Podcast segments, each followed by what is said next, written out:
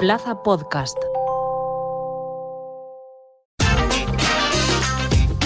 Zona V C F.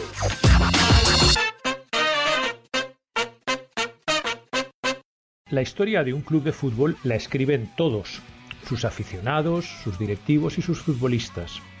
Los futbolistas que marcaron una época y también los que pasaron fugazmente por su plantilla. Los que dejaron huella y los que apenas recordamos que una vez vistieron su camiseta. La historia del Valencia la han escrito futbolistas como Mundo, Juan Ramón, Puchades, Roberto Gil, Claramunt, Kempes, Arias, Fernando o Albelda. Pero también esos jugadores que fracasaron estrepitosamente en su empeño de escribir una página dorada en los anales del club. Hay una categoría de futbolistas efímeros del Valencia ciertamente curiosa. Son jugadores criados en la cantera del club que desde pequeños mamaron el espíritu del valencianismo con la esperanza de que algún día se cumpliera el sueño de jugar en el primer equipo. Lo consiguieron, pero su gloria fue efímera. Disputaron un puñado de partidos, algunos un puñadito, y desaparecieron para siempre de la disciplina blanquinegra. Unos para vagar por equipos de menor categoría, otros para convertirse en figuras de otros clubes sin que los hayamos disfrutado plenamente en Mestalla. En el primer caso encontramos muchos futbolistas cuyo destino parecía ligado al Valencia y que llegaron a debutar con éxito con la camiseta blanca. Triunfaron brevemente y cayeron en el olvido. Tuvieron un día de gloria y regresaron al anonimato. Fue el caso, por ejemplo, del Gitano González, un delantero moreno y con patillas, al que Di Stefano alineó por sorpresa en un partido de la temporada setenta y dos setenta y tres contra el Athletic de Bilbao, y en el que el jugador, que procedía del equipo aficionado, le marcó dos goles a Iribar. Aquel fue el cenit de su carrera, puesto que pronto desapareció de las alineaciones, fue empaquetado al filial, por el que no había pasado, y desapareció de nuestras vidas para siempre. Casos similares fueron los de Vicente San Cayetano en mil novecientos setenta y cinco, Diego Rivera en mil novecientos noventa y cuatro o Ángel Montoro en dos mil ocho. Todos ellos llegaron al primer equipo en etapas de crisis deportiva y su condición de salvadores, evidentemente sobrevalorada por una afición que siempre espera a un joven que capitene la revolución pendiente, los acabó condenando al olvido. Pero los verdaderos jóvenes ocultos de la historia del Valencia son los futbolistas que alcanzan la gloria en otros equipos, después de haber sido criados en la cantera de Paterna. Jugadores que no acabaron convenciendo a los técnicos de la casa, pero que demostraron su valía lejos de Mestalla. José Francisco Molina fue uno de ellos. Guardameta del Mestalla, a comienzos de la década de los noventa, Molina tenía por delante a Ocho Torena y Sempere en el primer equipo cuando comenzó a destacar, por lo que los técnicos del club lo cedieron sucesivamente al Villarreal y al Alcira.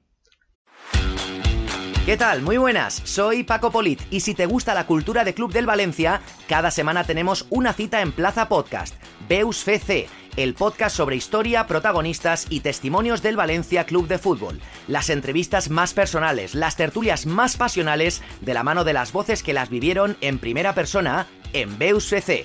Búscalo y suscríbete en Plaza Podcast o en tu plataforma preferida. A la vuelta, y en vista de que no lograba hacerse un hueco en la primera plantilla, fue traspasado al Albacete, donde comenzó una brillante carrera que lo llevó a ser internacional, en el, donde por cierto jugó un partido como futbolista de campo, y a conseguir dos copas, una liga y un trofeo Zamora, antes de que acabara su trayectoria en el Levante. Pero curiosamente nunca llegó a jugar en el Valencia. El año en el que Molina defendió la portería del vecino ciudadano llegó a la cantera del Valencia el malagueño Francisco Alarcón, conocido futbolísticamente como Isco. Era un centrocampista ofensivo de gran toque de balón y fino regate, que impresionó a los técnicos de Paterna desde bien joven. Tres años más tarde, en dos mil nueve, Isco debutó en el Valencia B, donde formó una explosiva dupla con Paco Alcácer, con el que conseguiría el ascenso a Segunda B. Unai Emery lo hizo debutar en un partido de Copa contra el Logroñés, en el que marcó dos goles y causó sensación entre los pocos aficionados que ese día ocuparon las gradas de Mestalla. Pero Emery lo, de- lo devolvió al filial y solo lo alinearía algunos minutos más en lo que restaba de temporada.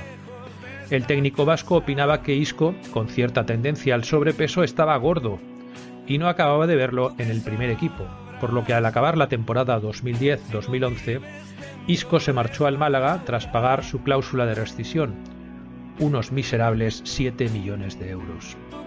Del Málaga se fue al Madrid luego y el resto ya es historia. En su último año en el filial, Isco coincidió con un delantero fuerte y hábil de origen murciano que respondía al nombre de Cristian Portugués, Portu como nombre de guerra. Portu llegó a debutar con el primer equipo, con el que jugó en Liga, Copa y Europa League, pero tras cinco años en la cantera fue traspasado al Albacete, aunque el Valencia se reservó una futura opción de compra que nunca llegó a ejecutar. Sería en el Girona donde destacaría hasta dar el salto a la Real Sociedad, equipo en el que milita actualmente. El último caso de fuga de talento se ha dado esta temporada con la salida de Ferran Torres al Manchester City, después de tres años en el primer equipo. Entre Portu y Ferran hubo otros casos de jugadores que por unas razones o por otras decidieron marcharse después de haberse formado en las instalaciones de Paterna. Le ocurrió a Juan Bernat, que se fue al Bayern Múnich tras una temporada y media como titular de la banda izquierda del equipo. A Alejandro Grimaldo y Abel Ruiz, que se fueron al Barça antes incluso de llegar al Mestalla. O a Borja Iglesias, que tras militar tres temporadas en las categorías inferiores del club, fue desechado y acabó triunfando en el Español para recalar finalmente en el Betis. Pero como decíamos, el último joven oculto de la Academia Valencianista ha sido Ferran Torres, de quien asistimos a su imponente progresión en Mestalla y a cómo el club fue incapaz, por la desidia de sus técnicos o de sus directivos, de retener. Plaza Podcast.